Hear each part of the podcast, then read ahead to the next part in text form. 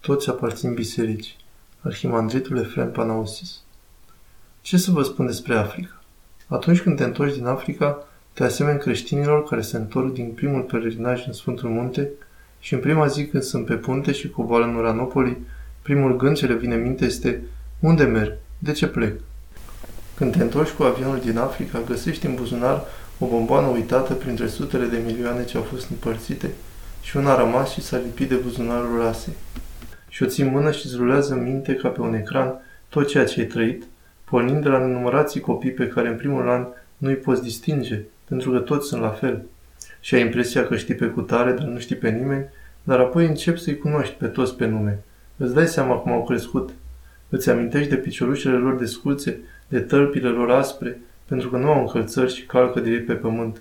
Și când ei se joacă, îți spun, scoateți papucii albule, tu poți să umbli de sculți și râd. Îți amintești de bidoanele cele care de la distanțe mari purtându-le pe cap. În școlile lor câte funcționează, cei care nu încap în bănci stau pe jos. Într-o clasă sală de clasă ca a noastră, unde încap 25 de copii albi, în Africa pot fi în jur de 150 de copii. O școală poate avea cam 1500 de copii, foarte mulți.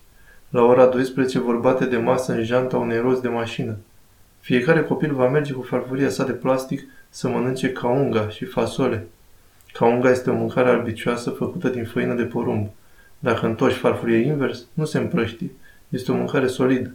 Și o vor mânca lacom cu furculița africană, care este mâna lor.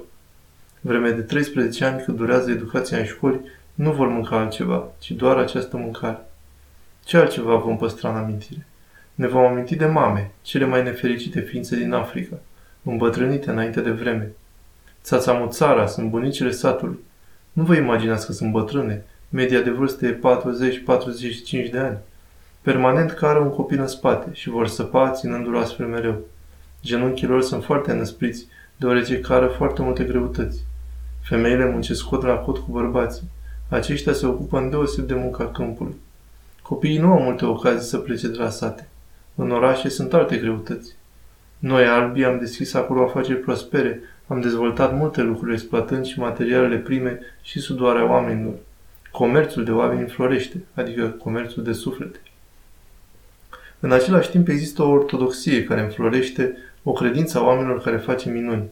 La Lugunzi, acolo unde am început o misiune frumoasă, avem hramul Sfântul Spiridon și în Africa de Nord o avem pe Maica Domnului Mirtidiotisa și pe Sfântul Porfirie. Le spui că Sfântul Spiridon face minuni și le spui nu pentru că trăiești întotdeauna acest adevăr, ci pentru că ești preot. Ce altceva să le spui? Și în ziua următoare auzi, ai dreptate. Acel părinte despre care ne-ai spus, care poartă un coșuleț din nuiele pe cap, care este Sfântul Spiridon, a venit ieri la spital și mi-a vindecat copilul. Ai rămas fără cuvinte și spui acelei mame care ieri era păgână și azi a devenit ortodoxă. Spune și mie ce ai văzut, unde, cum s-a petrecut. Și înveți din nou credința ta, ca în primele secole creștine, când oamenii ieri erau întuneric, iar astăzi sunt lumină. Acest lucru descoperi în Africa, că noi am făcut multe compromisuri. Și poetul Seferis a spus-o la timp și din timp. Am apucat un drum greșit în viață. Africa îți spune, n-ai făcut nimic în viață? Ia-o de la capăt.